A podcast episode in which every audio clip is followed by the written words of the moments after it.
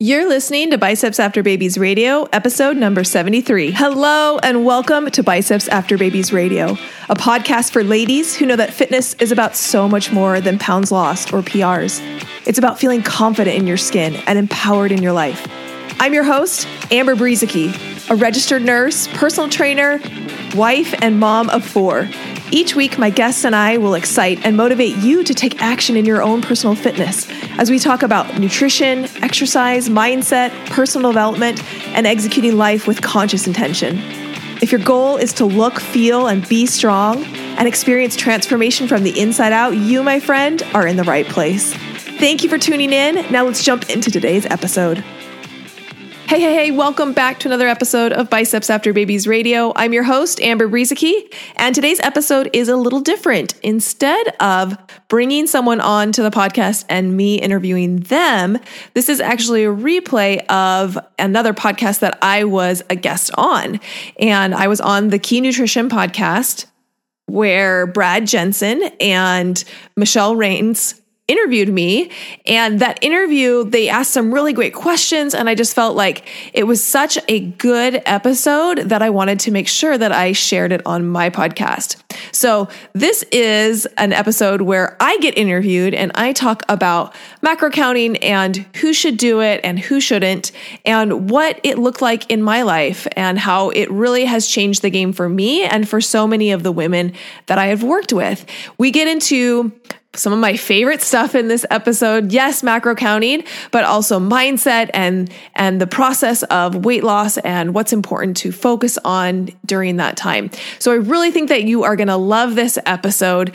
Brad and Michelle do a great job of kind of pulling things out of me that I don't know that I've shared in one cohesive thought um, before this episode. So I hope that you enjoy this episode where I was on the Key Nutrition podcast hosted by Brad and Michelle. All right, Amber, thanks you for coming on the show. Yeah, thanks for having me. Yeah, no, I'm uh, I'm excited. We have a few, so we have a uh, we have coaches that work for us. There's about nine of them, and like three of them listen to you. Nice. Yeah. Um. Well, I just wanted to get into kind of like your story, how you, you know, where you came up with the name Biceps After Babies. Um, I saw your podcast just turned one, which is pretty cool because I've heard a lot about your podcast. So the fact you've only been doing it one year is pretty impressive. Yeah, yeah, it's been it's been a fun couple of years, honestly. Um, I kind of got into the fitness industry, the business side of the fitness industry by accident. Um, I've loved fitness for years and years and years. I grew up. My mom was a fitness instructor, mm-hmm. so she back in the 80s and 90s taught old school aerobics and step aerobics and i used to go to her classes. And um, i remember when i was 14 years old my mom took me to the weight room. So she taught at the ymca and so she took me into the weight room. And as a 14 year old girl she like showed me the dumbbells and showed me the machines. And it was for me growing up it was very normal for women to be in the gym, but not only in the gym in like fitness classes, but in the weight room. And my mom was an excellent example of that. And so I grew up with just this assumption that like, yeah, of course women lift weights. Like that's just uh-huh. what we do. Um, as I got older and moved into college and my, my twenties, I realized that that's not what a lot of women do. Um, but I had this great this great example to me of of yeah like lifting weights is just it's just normal that's just part of being healthy and so anyway, I, so I had an early start in the fitness industry just from my experience with my mom. Um, I went to school and became a nurse and worked in um, a neurosurgical intensive care unit after school and um, loved that aspect of it. I love the science. I love the body. I love the anatomy and um, started having kids. And at that point, my husband um, had a really, really busy schedule, and we decided that it was probably best for me to be able to stay home with the kids since he was um, just not home very much with his schedule. And at that point, I'm like, okay, I've done the nursing thing and kind of twiddling my thumbs thinking I need something else. And that was when it was like, well, my mom used to teach fitness classes growing up. I could totally do that. Um, and so that's where I kind of dove in as I started teaching fitness classes. And as I was doing that, I taught fitness classes for eight years. And I got to the point where I was like, you know what? I, I work out a lot. I work at like I teach like six to eight classes a, a week. And I just felt like my body always looked the same. Like nothing ever changed. It was like day in and day out, just doing the same thing. And I really knew for me, the change that needed to happen was in my nutrition. And this is about the time that I found counting macros. It kind of started going from the bodybuilding world a little bit more into the general population. And I had this, I was like, okay, this, this makes logical sense. The, my like science background, this fits with like the nutrition knowledge that I have from school. And I'm going to try it out. And um, I set a goal 2016, January 2016 is my New Year's resolution to get abs for the first time. and I started tracking macros and it was crazy how fast my body changed when I was fueling it in accordance with my goals. And um, I got my first set, I got abs for the first time. And it was about that time that I um, decided I was going to start an Instagram account just because, like, you know, that's what you do, right? Like when you have this fitness journey, that's what you do. Um, and I remember sitting in the in the front of my house in my car because as moms, we spend a lot of time in the car, and I was thinking, okay, what's my name going to be? Like what, like what name am I going to have for my Instagram account? And it, it just hit me like it was just like this the most creative I've ever been in my entire life um, is when the name came to me of biceps after babies and the whole point of that that name and the whole point of my platform was to show moms I'm a mom of four um, to show mom your best days aren't behind you. I think so often women think, oh, when I have babies, that it like ruins my body and I'll never be as fit as I was in my 20s. And I really had wanted to show women that no, like you can have biceps after babies. You can have abs after babies. You can have the best body of your life after babies. You can be healthy after babies. Um, and that even, and that almost more when we have these babies and these kids who are looking up to us that we need to be those examples like my mom was to me. I love that. So you started in 2000. That, that wasn't that long ago. And 2016, built, you yeah. built a good following. Yeah. Yeah. It's not like yeah, you just it, got in super early. Like people that get in like 2012, I'm like, dang it, why didn't I think of that? Seriously, right. Yeah. And so then I I have listened to podcasts for years and years and years. And it's kind of always been something on my heart of like, someday I'm going to start a podcast. Like that's going to happen. Um, and last year I was like, it, like it's let's stop being like someday. Like no more someday it's going to happen. So a year ago, a year ago in October, um, I started Biceps After Babies Radio, and that's been such a fun, fun experience. And it, I, I love that medium of being able to share mm. not only tips and tricks and like fitness hacks, but we go into the mindset and we go into how you're feeling about your change in your body. And um, I think I deal mostly with, are all with women, mostly with moms, um, and what we feel and think about our body is such a, a thing that most women are struggling and dealing with. And that's something that I really address in my podcast. Yeah, your podcast is really good. I listened to a few of the episodes and um, I actually listened to one with trainer Lindsay before we had Lindsay on the yeah, show. Yeah. But then I just recently listened to a couple yours and you broke down a very um, macros 101 in such an eloquent way. I'm like, oh, why couldn't I think to say it that way? what you did is you compared it to, you, you, started, you talked about the leverage point I kind of felt like in that podcast was balance. Mm-hmm. And like everyone wants balance. You don't want yeah. to, you know, eat, eat, uh, gluttonously or diet for your whole life. So like, yes. where is that? But the problem is that we say that we're like, I want balance with my food. I want to eat with moderation. And then it's like, but what does that look like? Mm. Most people don't default to moderation. We default to extremes. And so that's where so many women find themselves in. It's like either these extremes, either, I, like you said, I'm dieting, I'm trying to lose weight, or I just don't even care. And everyone wants to find moderation, but it's it's a hard thing to find for a lot of women. And so when we can introduce macro counting and we can introduce, okay, let let's give you a chance to feel what moderation feels like. You're not cutting out any foods. You're able to like fit the foods you love into your diet. Let's let you feel what moderation feels like with the with the plan that in the long run i don't want you tracking macros for the rest of your life like i want you to be able to transition away from that but for a while it can be a really good tool for you just to like I, I liken it to getting on a bike, right? When you get on a bike and you feel what like the balance of fe- like riding a bike feels like, then you can like not have to have the training wheels. And that's what I feel like counting macros is, is that it gives you that feeling, oh, this is what moderation feels like. This is what it feels like to like eat some fun foods and a lot of whole foods. Um, and then you can transition away from that and be able to keep that moderation in your diet. I love it. I couldn't agree more. That's, that's what we found. Yeah, that's super awesome. That's the the episode that I started listening to was when you kind of broke down intuitive eating and macros.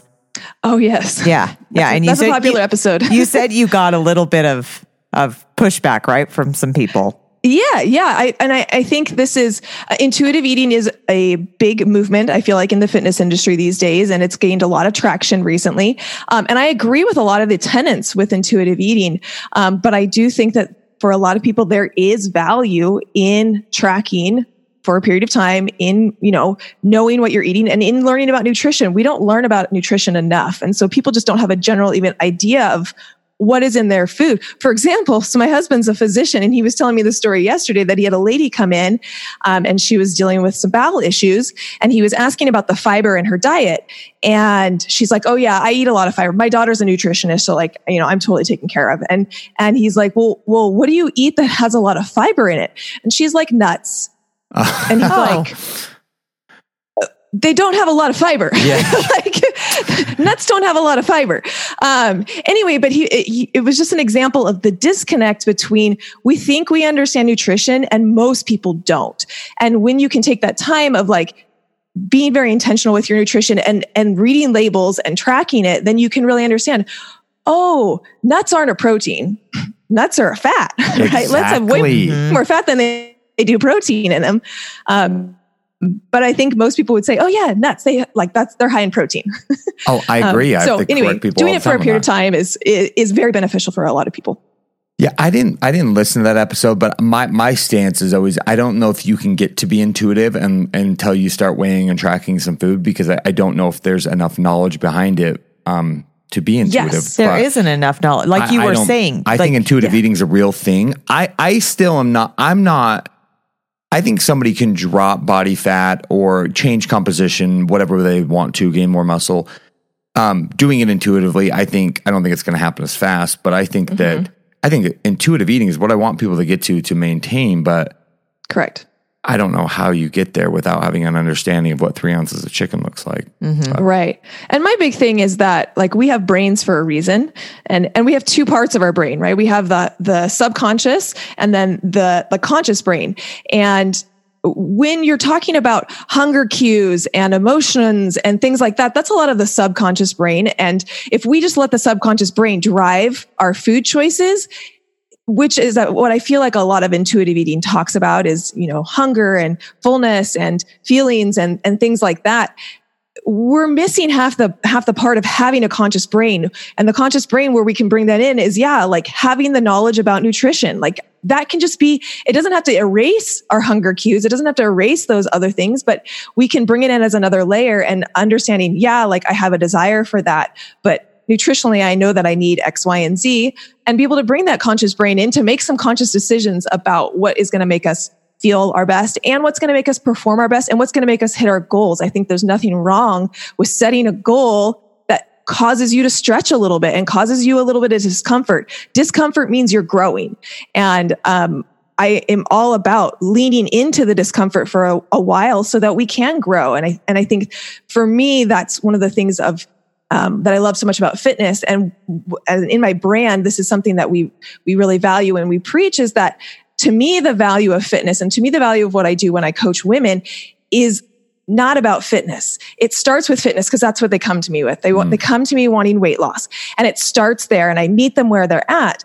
But what I love about it is as women start to set goals and achieve them, as they start to learn about themselves and their body, and as they start to set big goals and work towards them, they become different people in the process of reaching for the goal. And whether or not you reach the goal is really irrelevant in my book. book. It's who you become in the process of reaching the goal. And that's to me what the exciting thing is about fitness is that we become different people as we reach for these big goals.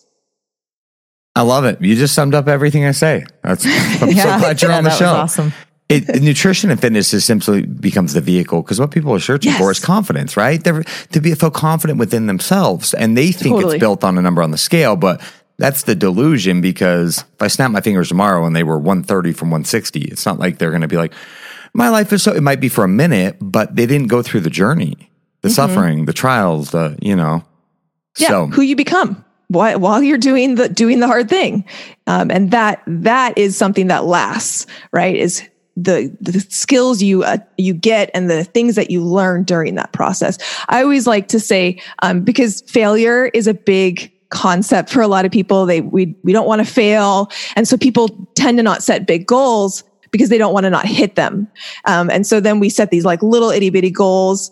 And I'm all for taking baby steps, but I think that we do ourselves a disservice when we don't set these big, huge goals because then again, who cares if you reach that big goal? Who you become as you reach for the goal is way more important in my book than if you actually go and, and actually hit that goal. So I am really big with redefining what failure means.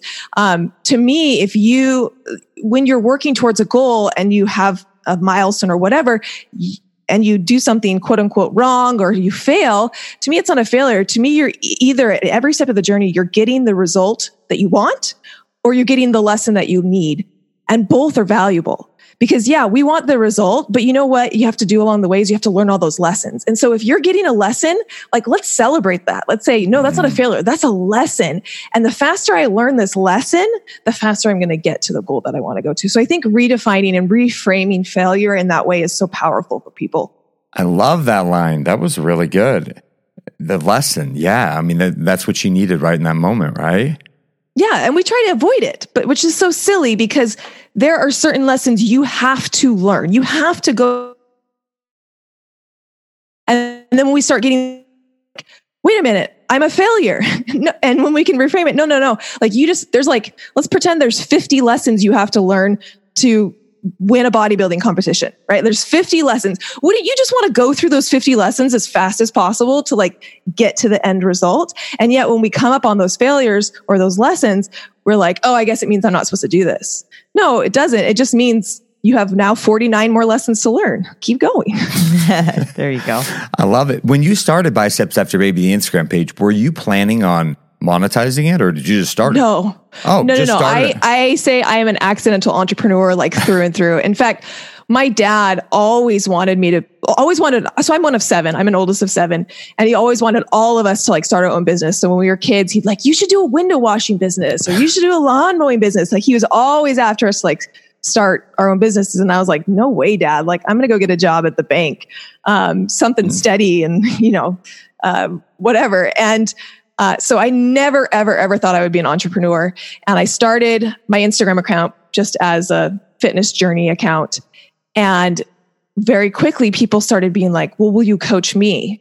And I'm like, yeah, sure, sure, I'll coach you. So, you know, I took on some clients for free. It was like, just let's just help you on your fitness journey with the things that I've learned.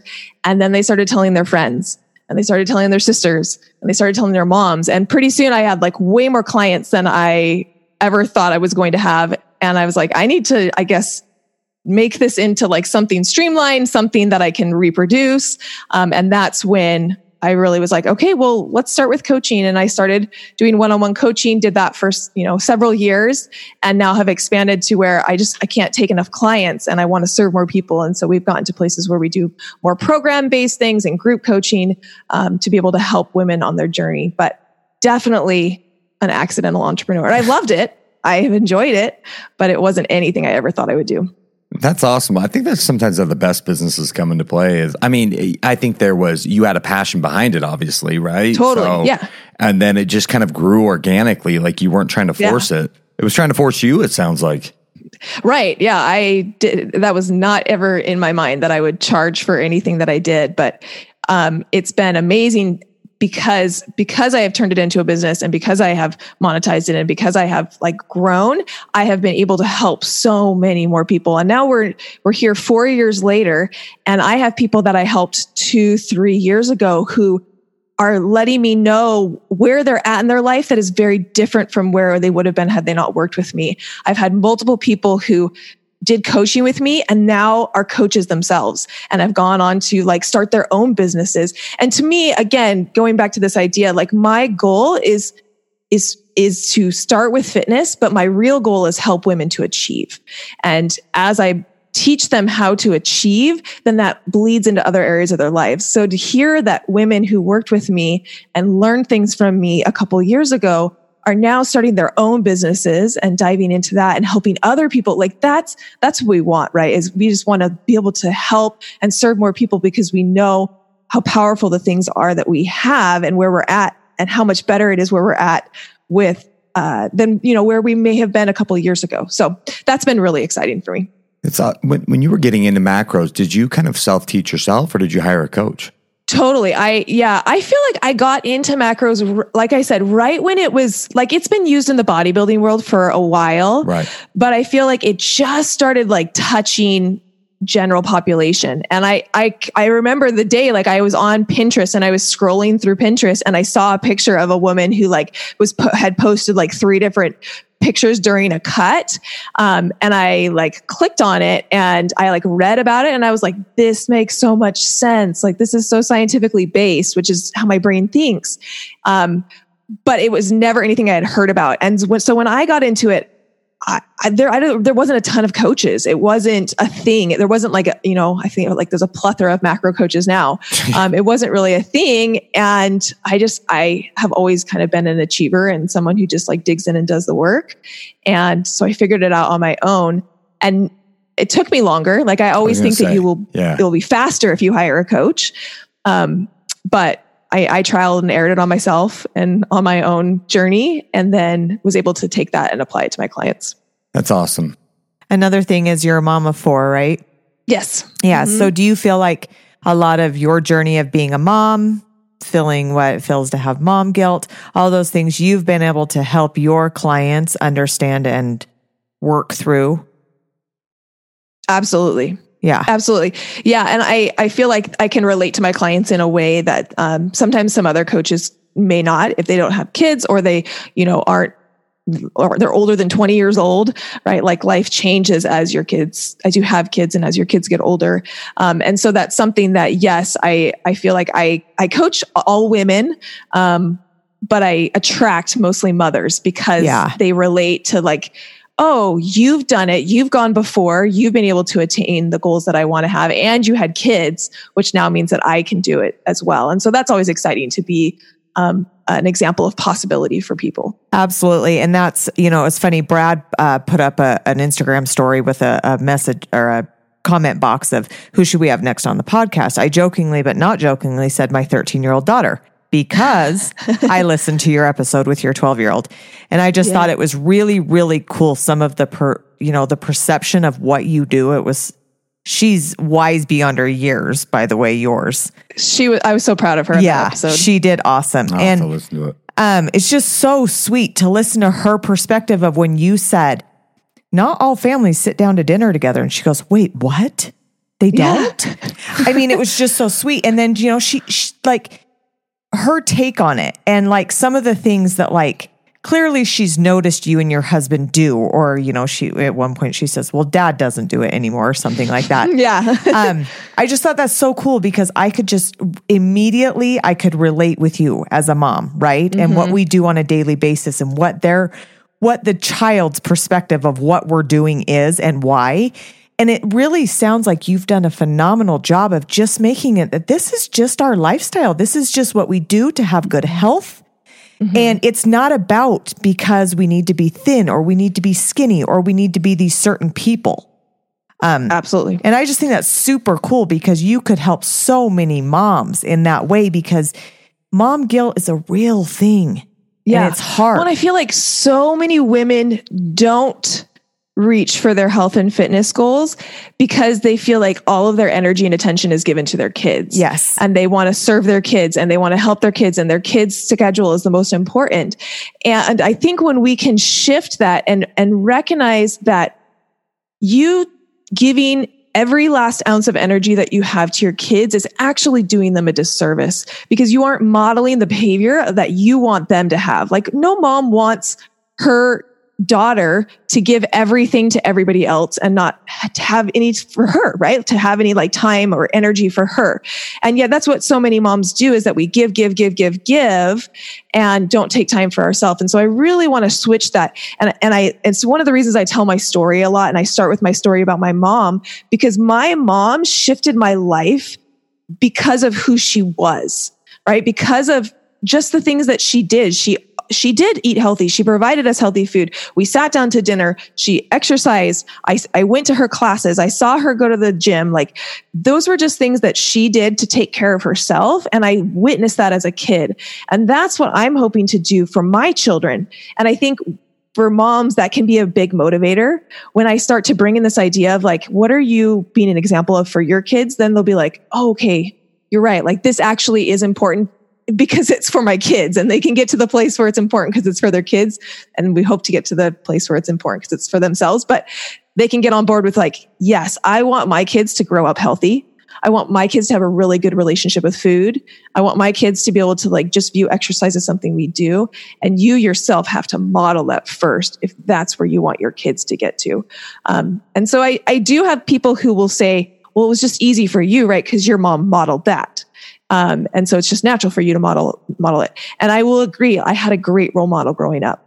But you, those of you listening, you can be the change in that link because my grandmother was not that way. Mm. My mother did not grow up with that experience. My mother grew up with a very different mother and a very different experience when it comes to food and a very different experience when it comes to exercise. And my mom was the link that changed.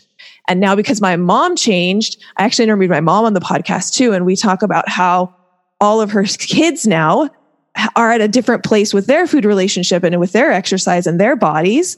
And that just continues to be progressed. So if your mom didn't amplify or ex- amplify that for you, you can amplify it for your kids and you see. Yeah, absolutely. I love it. You know, I think so many moms, um, uh, fitness moms sometimes are looked upon poorly. And I, I say that lightly, but they're looked upon like, well, yeah, you're neglectful. That you're, you look I mean, at your body. Hey, you've been you've been called selfish. Oh, I've lately. I've been called selfish, and I've been called yeah. that I'm obsessed. Yeah, mm-hmm. by by people who you know, I mean, care about you, but they don't. Re- they're not into fitness, so yeah. they view it as a very selfish act. Very sure. selfish. Sure. And I think that can be hard because that you're you're right. That mom guilt is is real and it can keep women from reaching for the things that they want. Um, and I think that comes down to a self worth thing for a lot of people. Um, they don't feel that they're worthy enough to reach for their goals or their dreams or whatever they want. Um, but I am really big about you prioritizing your life the way that you want to prioritize your life. And the way that I prioritize my life doesn't have to be the way that you do, but I want you to be intentional about the way that you prioritize your life. And I think so many people just walk through life just letting it happen to them instead of being intentional about what they're creating. And that's what I want for women is for them to be intentional. You don't have to want to do a bodybuilding competition. I, you know, that's not something on my bucket list. Like I don't want to do that. You don't have to be able to do weighted pull-ups. If that's not anything that like interests you, that's totally fine. But I do want you to be intentional with what you want to create in your life and then go out and achieve it. And don't let anybody tell you that you're selfish because you are looking to achieve it. Because again, you become someone different in that process. And now you are that someone different for your the people you love the most for your kids for your husband for your community for your church for whatever but you become somebody in that process so it may appear selfish on the if you're looking in but if you really recognize that those maybe quote unquote selfish goals which i don't think they're selfish but if we let's pretend they're selfish if it causes you to become a better person in the long run, it's not selfish, right? Because it means you're serving everyone else better. Right. And that's exactly if if something I'm doing for myself is making me show up in the life that I'm living better Absolutely. and it, you can't judge me for it just like I'm not going to judge you for whatever yeah. you're doing that makes for, you show up better.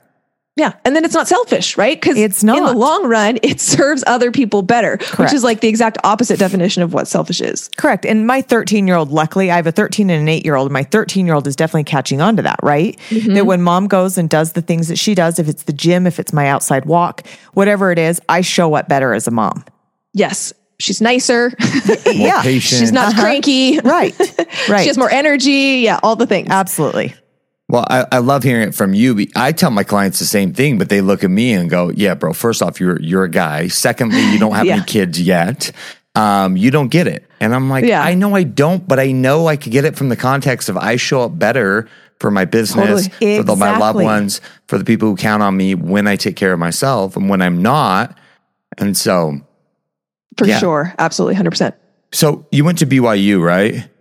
Yep. Yeah, everything but that. I really, really like you, but that one, I'm just, I'm just, I'm a big Utah guy. I really don't hate BYU. I actually like them. I Our just, father graduated Yes. from there. but all of his kids are, are Utah. So, did you live in Utah uh, growing up? Uh-huh.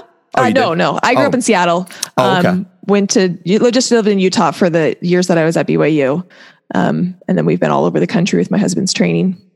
And then you landed in California. And we finished in California. We're finally we're finally done. So my I mentioned my husband's a, a physician. So um, anybody who knows that that training process. Uh, it's been 15 years um, from when he started college. Bless and so you. we just now finished it two years ago, and we finally bought a house. Are like not moving anytime in the near future. Have a job. Um, but it's it's a Congratulations. That's long- huge. Yeah, it's a long process. How old are your kids? Uh, my oldest is 12, and the youngest is five. Okay, so the five year old was kind of the catalyst for you to start this biceps after babies because you were you Mm-hmm. in shape? Dur- like, did you work out during your pregnancies? Um, during uh, so I would say from like like my second, third, and fourth pregnancies, I worked out. Um, because during that time was when I was teaching classes. So I was teaching group fitness classes. Um, and I I would work out quite a bit. Did a lot of cardio that way. Did some like weight classes and stuff. Um, but when I had my last kid, um, that was kind of when some of these were like, well, I, I had my last kid. My body always looks the same. like nothing changes. And if I don't change anything, nothing is going to change. And so that's when I was like, we need to, we need to change some things up. So in addition to starting with counting macros, um, that was kind of a catalyst. I also, uh, to more doing my own weightlifting. I ended up quitting teaching all classes, um, got into powerlifting, did a powerlifting competition. No kidding. Um, yeah, uh, Right my goal on. was there to hit a 300 pound deadlift. What? Um, 300 and pound dead- I hit my 300. I did a 303 deadlift at, at my first. Do you mind saying what you weighed when you did a 303 uh, 135. So it was 135. Hit it a 303 deadlift. New respect for you. That's incredible. um, That was yeah. So it was awesome. So I did powerlifting for a while, and now I've kind of gotten to CrossFit for the last year. So Oh, I've kind of done a little bit of. I did bodybuilding, I did some powerlifting, did some CrossFit, did some group fitness. I've kind of done a lot of of different styles, but right now I'm doing cro- CrossFit. So Have you changed your macros to kind of match cro- CrossFit more? yeah, well, and that's what? I love because I teach my clients. Everybody comes to me with weight loss, right? That's like it's like Yeah. this laser focus, right? Weight loss, weight loss, weight loss, weight loss, and I can help you do that. Like I am very good at that. I can help you do that. But what I love and where I want to get you is what's next, right? Like was what's next is reverse and maintenance and now performance and that's what i love is helping women to be able to adjust their macros and know how to eat for performance so that you can hit those PRs, so that you can go through a bulk and add more muscle. Um, it was amazing to me, not only how fast my body changed when I set my macros for a cut, but when I set my macros into a bulk and how much muscle I was able to gain over a short period of time when I was fueling my body appropriately. And it's not always about eating less. And I think that's something Mm, that no. I preach a ton to women because we always think eating less is better. Eating less is better. Like that's just kind of what society tells us. It's always better to eat less. And when I can help women shift that and understand, no, no, no. It's best to fuel your body appropriately. And a lot of times that means eating more. And I, you know, bulked on 300 carbs for a year Yes, to be able to like put on muscle and like add to my body size. Um, anyway, so I love I- getting women hear that point. again. I'm gonna like repeat that somehow. she ate 300 carbs for a year. Yeah, for a year. I love Right. it. They're so scared to eat, and I get why. I think society and media has like insinuated this this neuroses almost with like, oh my gosh, if I eat too much, Yeah. like I'm going to give that. and they're not matching like what they're doing. Like they're going to these crazy fitness classes, and they're doing weights, and they're trying to like do cardio in the morning. And I'm trying to explain to them, you, you need to eat. And what would it be like to? act- I, I think that so many women don't actually know what it's like to go in the gym, fully fueled, like either on maintenance or a slight surplus, Yes. and No. feel how good it feels. I'm like, guys, it's amazing. Like I love You're like the gym. superwoman. like you get there and you feel so good. You're like, I could rep out as many squats as possible. Like, yeah, you just feel good. And, and this is what I'm saying. Like so many women never get to maintenance. So many women never get even just to maintenance. They're always trying to be in a deficit. They're always trying to eat less. And when you can feel what it feels like and how different 225 on your back feels when you ate 300 carbs than when you're eating 150 carbs. like it's night and day. Yes. And and I and people look at me and I'll post pictures on Instagram and they'll be like, I want to look like you. Like I want the muscles that you have. And I'm and what they don't what they think is they're like, I just need to go to the gym more. And I'm like, no, for a lot of you, you need to eat more. Ooh. You need to like be conscious about how much you're eating and pairing it with what you're doing at the gym, right? If you just eat more and you don't do anything at the gym or you don't have progressive overload, you're not going to be able to have the muscle growth. But if you can eat more and have the progressive overload in the gym, that's when you're going to be able to see the changes. Yeah. How often are you having that conversation with your female clients? I guess So, you've seen- so much, Yeah, yeah, so yeah. much. Talking. Well, and here's I'm so glad here's I'm the not the thing. only one. talking them into eating. Totally. Um, and I think the other big part of that, and I brought up this word progressive overload. I just think so many people don't understand progressive yeah. overload. Do you want to break it down? yeah. I, was mean, going to say, will you break it down? Yeah, yeah. So progressive overload is the idea that your body only adapts to the stress that is applied to it. And so if you continue to apply the same stress, your body will only adapt to that stress. So for example, if you go into the gym and you're lifting bicep curls, 15 pound, dumbbells, that is a stress on your body and your body will respond to that stress in order to accommodate the 15 pound dumbbell curls.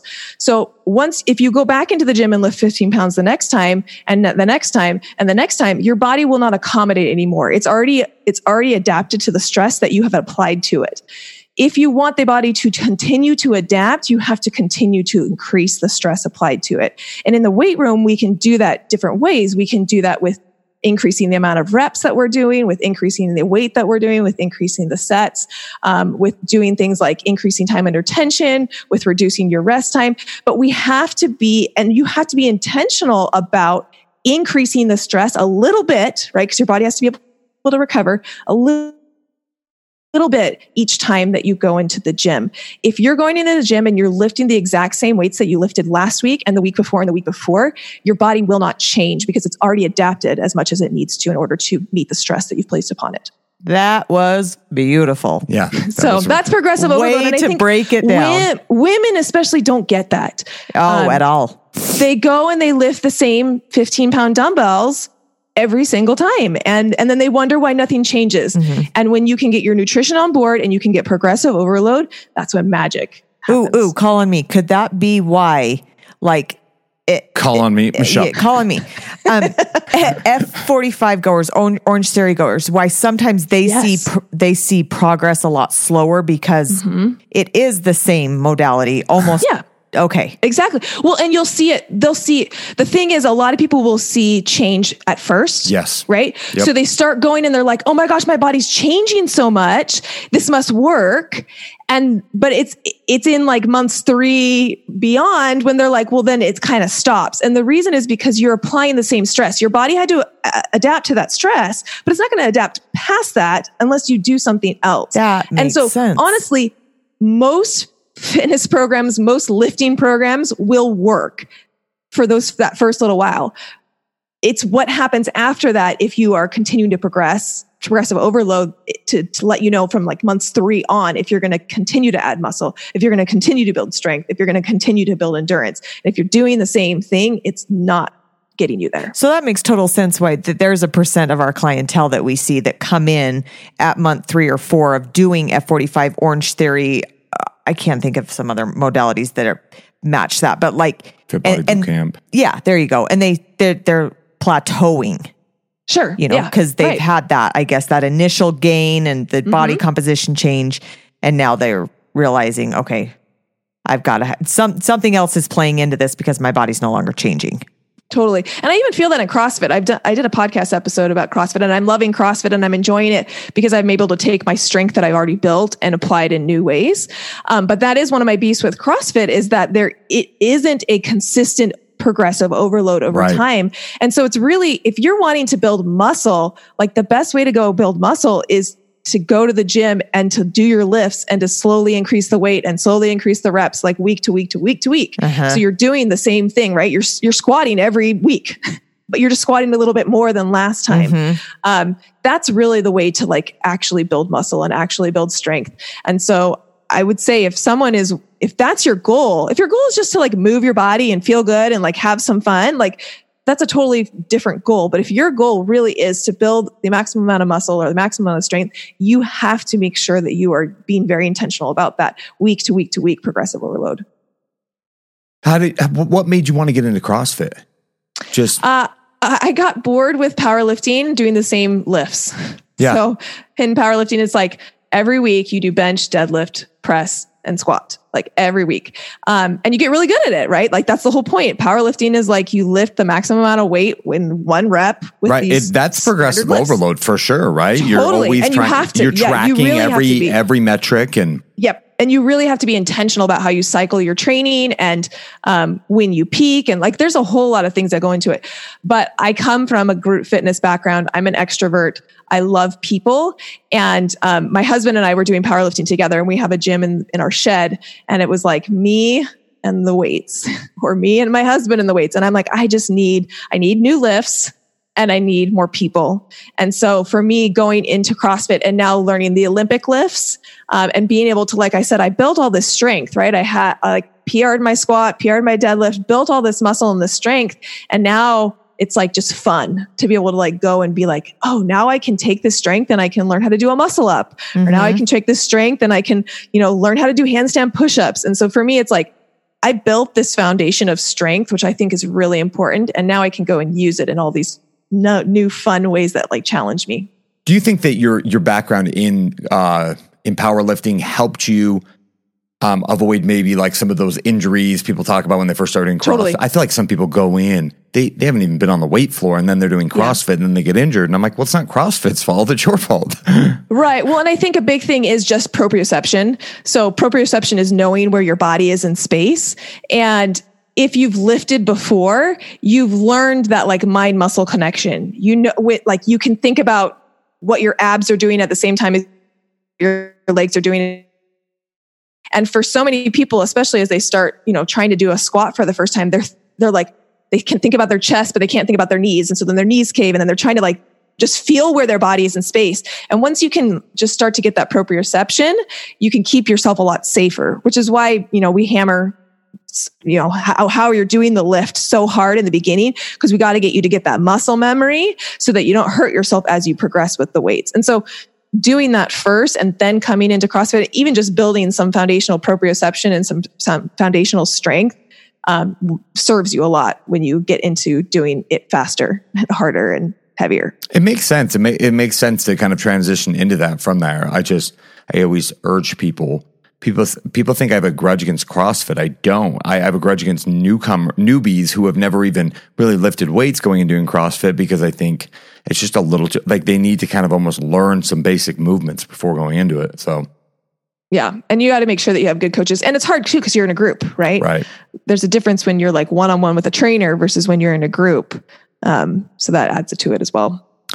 So what what made backtracking a little, what made you fall in love with macros? Like what was the one thing and and second part of that question is did you struggle at first? Was there 4 to 6 weeks where you're like how do I hit these? Oh yeah. Oh yeah. I That's mean I think I went hear. through I think people think the they're going to know. experience. Yeah, I went through the same experience that like so many of my clients do um, of being like how do I hit these numbers? Like, how do I hit my protein without going over on my carbs and my fat? Um, I think one of the things that that benefits me in my life and what I try to help my clients to see is that uh, if I'm not perfect on it, like I don't get discouraged. I don't like I, we've talked about failure and finding it as a lesson. I just see it as like, oh, look at these things I learned today, and I didn't hit my numbers, but like I learned all these things, and I'm going to keep going. And I think so often with macros, people get really hard on themselves. Like if they don't hit it, then for some reason that's a failure, and like it's not going to work, and then they just quit. Um, and so for me, what macro counting did for me is it redefined what food was and it redefined the morality of food, right? we grow up with this idea that like carrots are good and donuts are bad. And so when, before when I would ever try to like intentionally lose weight, I would set my calories as low as possible, right? Cause that's what you do, right? You just 1200 calories is how what every woman should be eating. Um, and so I'd set my calories really low and I'd be really like quote unquote good. And I would track my food. And then three days into it, you're miserable and you're hungry and you're like, just want the cookie. And then I would eat like 12 cookies. And then of course you don't track that because That- you don't want to Then it doesn't happen, right? right because if you don't track it then it didn't happen. And so then you'd like i'd start that cycle over again where i'd be like okay i'm going to be good and i'm going to eat the you know the healthy food and never want to like track the actual food that i was eating. So anyway i had that experience several times and when i went into macro counting i was like say what? I can like eat the donut? And it's not like bad and i can like fit it in and i can still hit my macros?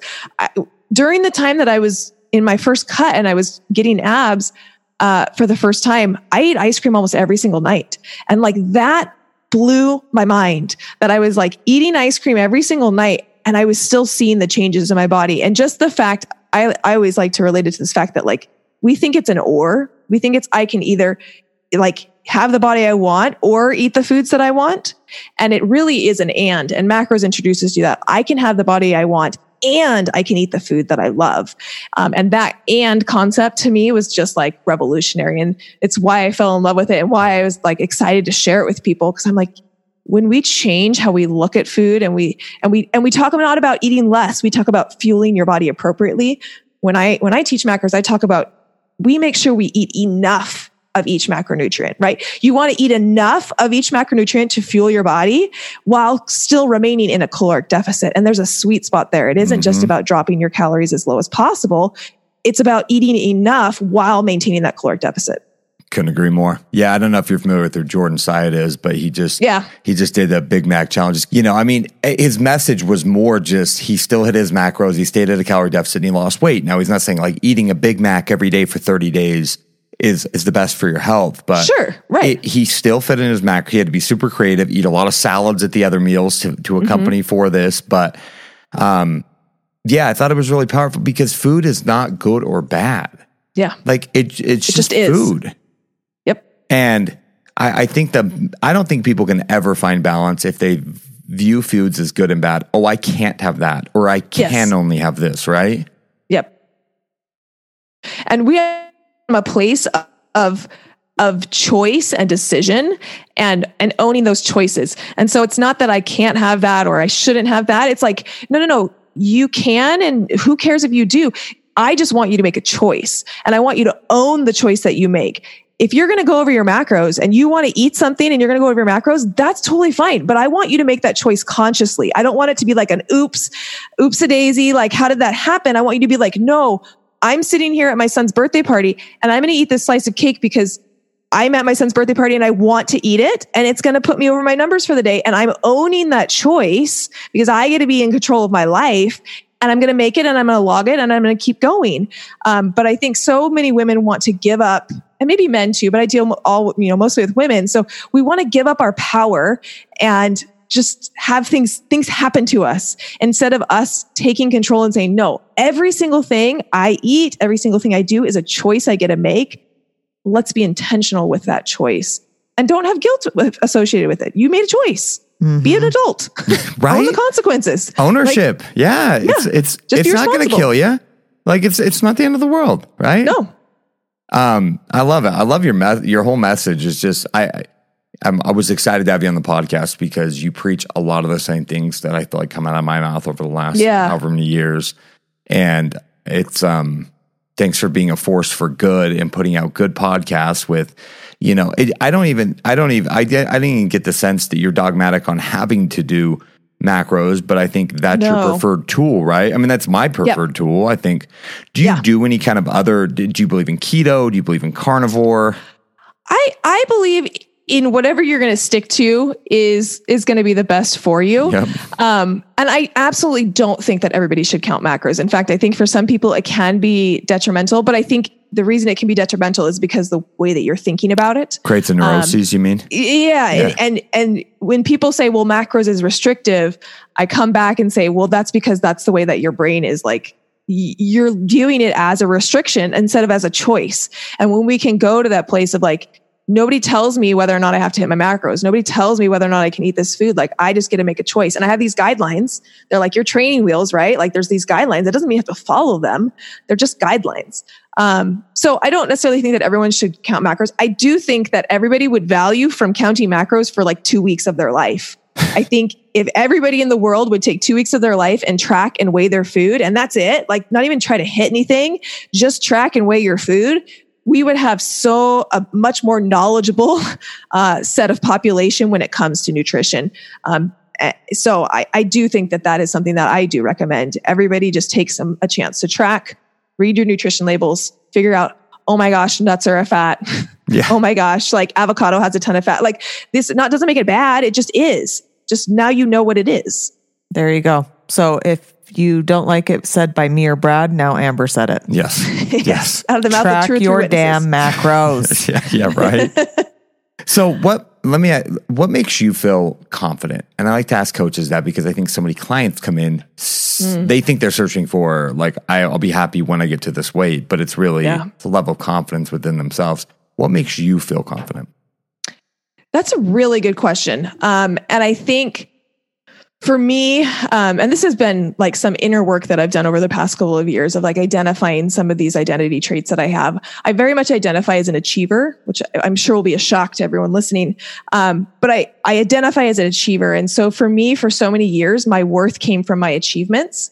Um, and so you know, when I set the goal to like get straight A's, then like that proved my worth. Or when I, um, you know, got into nursing school, that proved my worth. And so for a long time, I, I do feel like my, my worth, my confidence was based on actually hitting the goal. And that's fine and well while you're hitting the goal. But when you come up with goals that are hard or that you can't do or that you can't do yet, um, then that self-worth breaks down. And so I've, I've kind of had to realize that I had this tendency to define my self-worth by what I achieve and really start to hone into the idea that like, no, I am innately worthy. I am innately mm. enough. Like I come that way.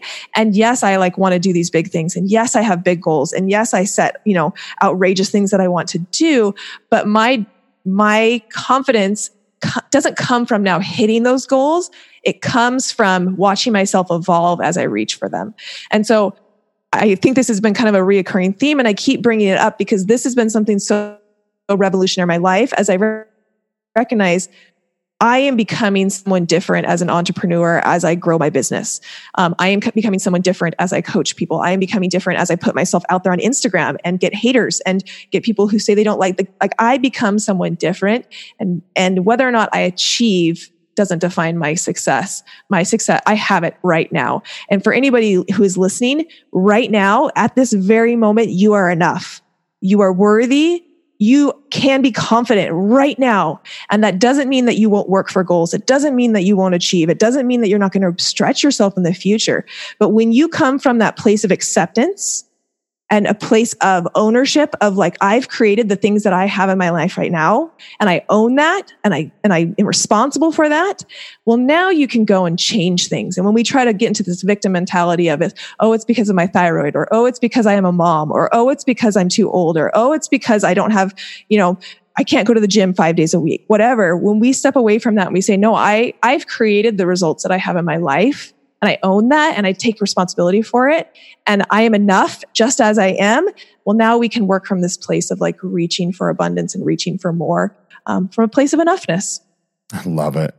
I always tell people, I always tell them acceptance was the answer to all my problems today because Oh, the minute so I, good. I accept that, that that's the problem. I accept it. Yeah. Now I can get into action. So Well, and that you created it. Right. Right. Yeah. And that's not, we don't have to have guilt about that. We don't have to have shame about it.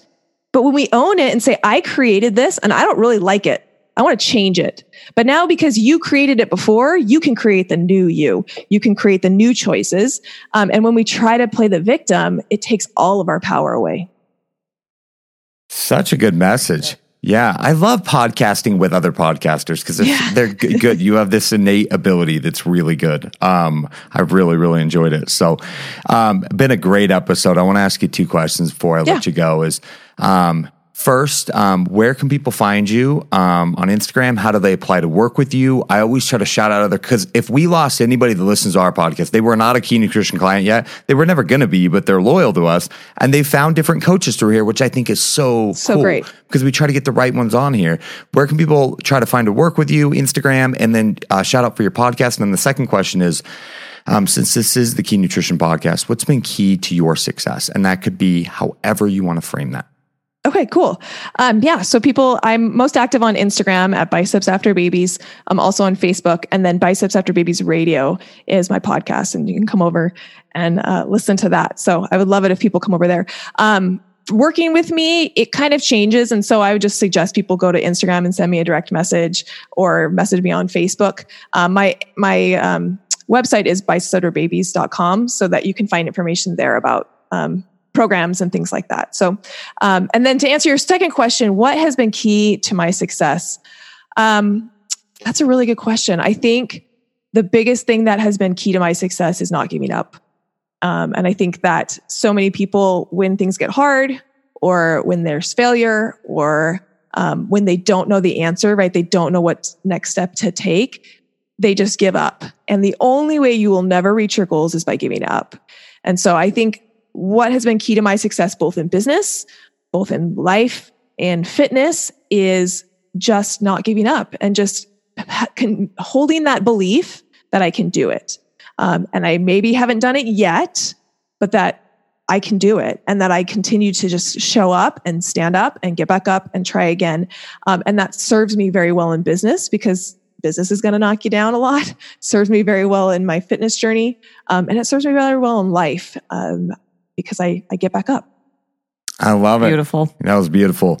We'll link everything in the show notes. I highly recommend going and checking out her podcast. Really good podcaster. Great message. I signed um, up. I'm going to do my first pull up because of you. I, yes! I, totally signed up for. I'm going to do a damn pull up. I I have my goal. six weeks to your first pull up. Yep, I yeah, have it in my email right pull-ups. now. Oh, yeah. Yep. Michelle's gonna do a pull up. I'm gonna I'm gonna hold her accountable. See if she does it. Oh look, yeah, you really do. I really do. Down six weeks to your first pull up. It's been so fun. I have women. Um, so I think that's at bicepsafterbabies.com forward slash pull dash up. I think where you can find that program. I got it from your Instagram too and your highlights. Yeah, yeah it's on my yeah. Instagram. It's free. Um, but I love it because I put that out because I love doing pull ups and I've done weighted pull ups and I did pull challenges and stuff. And so many women, that's a goal of theirs. And I'm like, I'm just going to create a program. And I've had so many women who started it and then they send me videos of their first pull up. Okay, I'm going to send like, you mine. Oh my gosh, it's so exciting. It's, it's my because I think so many women feel like they can't ever do a pull up. And when they can accomplish that, it's just like the world is open to them. Uh huh. Yep. That's cool. So exciting. That's awesome. Amber, thank you for your time. Thanks for being a force for good in this industry. We'll link everything for you guys in the show notes. And awesome. Thanks for coming on. I hope you enjoyed that episode. I hope it was fun to hear somebody else interview me for a change. And I hope that you picked up something that will be helpful to you in your own fitness journey. As always, I love it when you subscribe to the podcast, when you leave a review and a rating on iTunes. And you know what? You're here listening. You might as well subscribe. You're going to be back. There's going to be good stuff coming.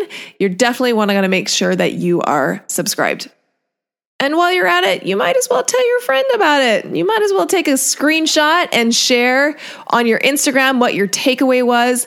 I actually really love to hear your takeaways because here's the key, guys. It's one thing to listen to a podcast. And it's one thing to like be here nodding your head. And it's one thing to be like, yeah, that's a really great idea. That's, that's really awesome. Like, I should do that. And it is a completely different thing to take something away and put it into action. And so often I find that people get stuck in the learning phase. They get stuck thinking they have to know all the things before they get started. And I really want to encourage you to just kind of buck that trend that you do not have to learn all of the things to start taking action. And so, if there's anything that I hope that you're pulling away from these podcast episodes, are things that you can start to implement in your life and take action on. Even if you don't understand everything, even if you're not perfect, even if you like don't really know how it's supposed to go, you start taking action and you start getting clarity. And so I love it when I hear your guys' takeaways and how it's actually going to take the, the words that I said and apply it to your life because that is where the magic lies. That wraps up this episode of Biceps After Babies Radio. I'm Amber. Now go out and be strong because remember, my friend, you can do anything.